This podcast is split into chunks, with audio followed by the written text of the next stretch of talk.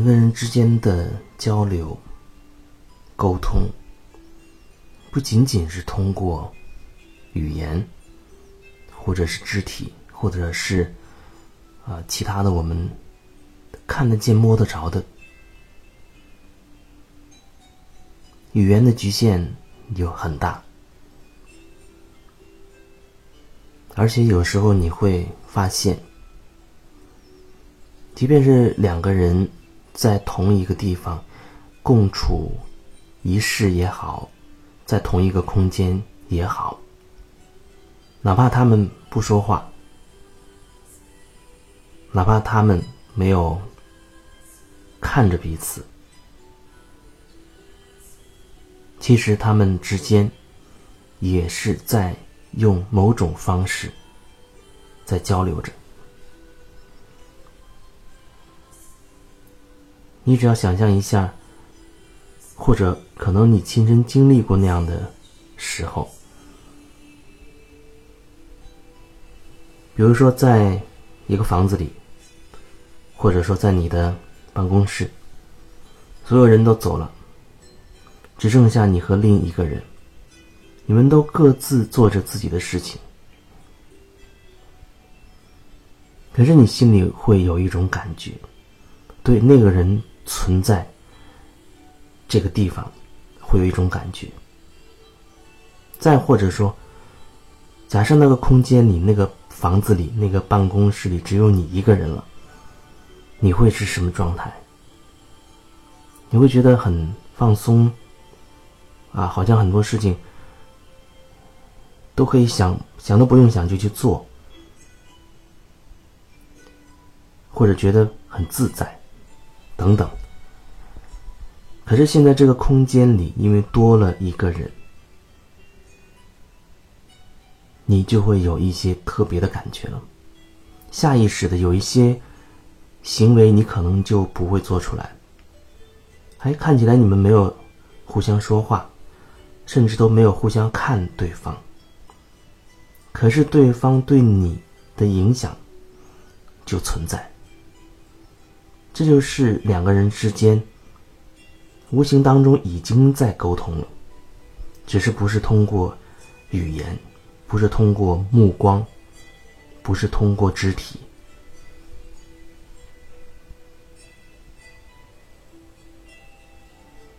这是在一个空间里。其实，这种沟通方式还发生在在不同的空间当中。我忽然想起前几年印象比较深的有两次吧，至少有两次，现在能想起来的。有一次是一个北京来的一个朋友。他要到南京来找我。在此之前呢，我们就是很偶尔在网络上有过一些接触，从来没有见过面。然后就是在他那天决定，他告诉我他的车次几点钟到，然后几点钟会来找我。等到他决定的那个时候开始。那是个中午，我记得。然后我就忽然觉得有一种像，像感冒流鼻涕的那种感觉，打喷嚏，流鼻涕。当然没有像发烧啊之类的那种感觉，就只是打喷嚏、流鼻涕。那个症状很奇怪，一直持续到，因为他说好了当天晚上来，到电台来找我，他要参与。我那节目，作为嘉宾，那我的那个症状，打喷嚏、流鼻涕的症状，一直持续到见到他。晚上他来了，我们见面了，那个症状就没有了，不知不觉当中就没有了。另一次也是在见一个人之前，那个人我之前也就完全不认识。完全不认识，是有一个朋友说要介绍一个另外一个朋友给我认识，他觉得好像我跟他有一些共同的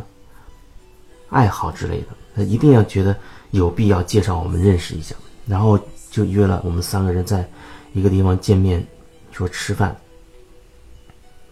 然后他在决定介绍我跟那个人认识的那个时候开始，而且对方也同意，就是对我也很好奇，也很感兴趣。时候开始，我又开始有一些反应，就不停的打喷嚏、流鼻涕，然后一直到晚上见到面，症状就完全消失了。那后来在聊的过程当中，我把我这个情况和他说，哎，他说他居然那一次跟我有类似的情况，也是一直在流鼻涕，他还以为自己伤风了。那我想要表达的就是，沟通不仅仅局限于我们看得见的那一部分，这看得见的就包括了语言，包括了文字，嗯，包括肢体、目光等等，它还有更宽广的范围，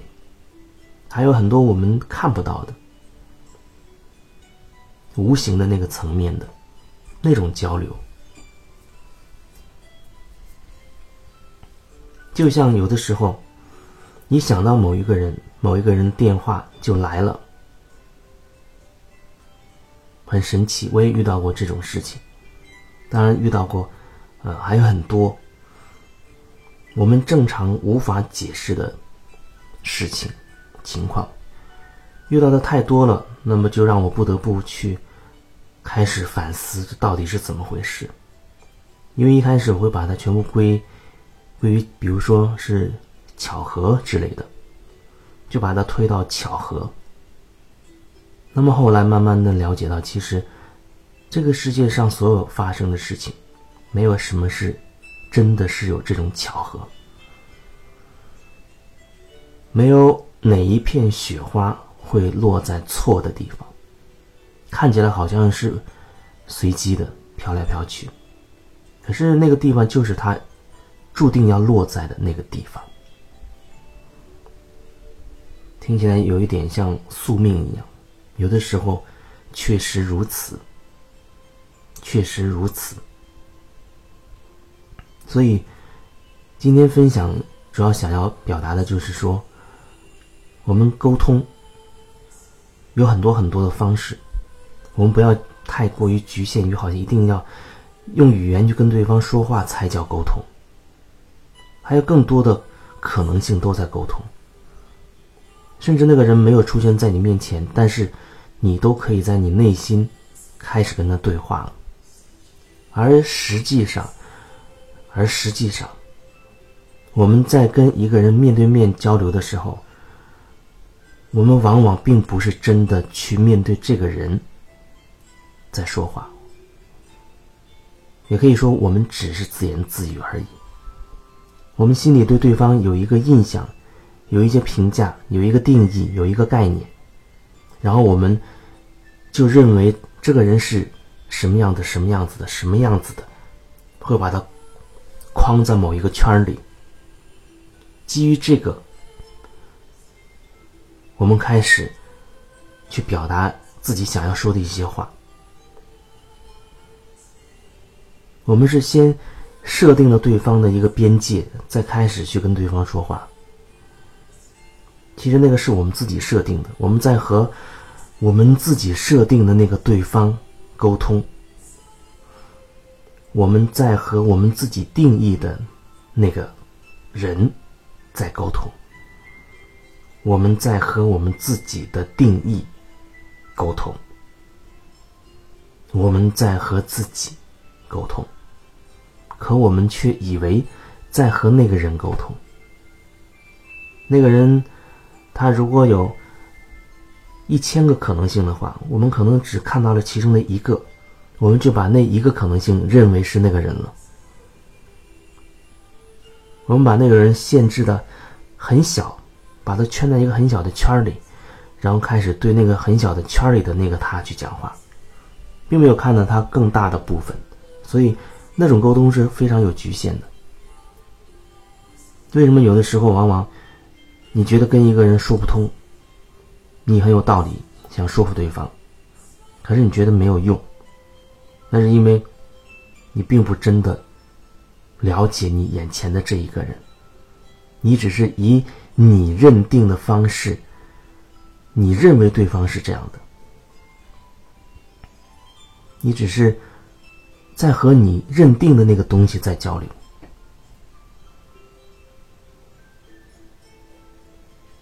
所以，从这个角度也可以说，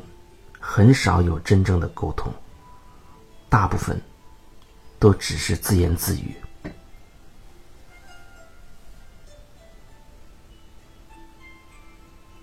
所以我在表达的时候，往往心中心中也可能会出现某一种意向，好像假定我在跟我内在的一个什么样的部分，我在和我内在的某一个意识。在沟通，在说话，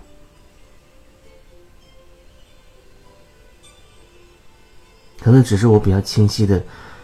知道这个时候我想要说什么而已，其他的也没有什么，就只是说我自己想要说的，所以后来我也不管那是跟谁在说，跟哪种可能性在说都没有关系。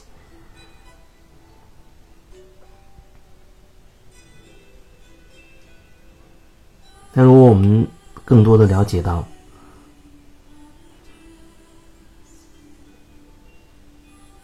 两个人之间信息交流不仅仅限制于语言、肢体等等之类的文字之类的，那可能我们再次面对一个人的时候，会有一个比较宽广，或者说比较。包容性的一种观点，一种角度，去面对对方。也许很多你纠结的，或者很多你之前认定这个人怎么怎么样的那些比较局限的角度，就因此就会化解开了。所以说这一段分享，可能对于某一些人来说，是一种意识上的突破，是一种自我的。意识的突破吧，因为你可以看到更宽的、更大的一个角度了，不会再局限于某一个比较小的一个狭窄的角度里。或许你听了这一段，有一种豁然开朗的感觉吧。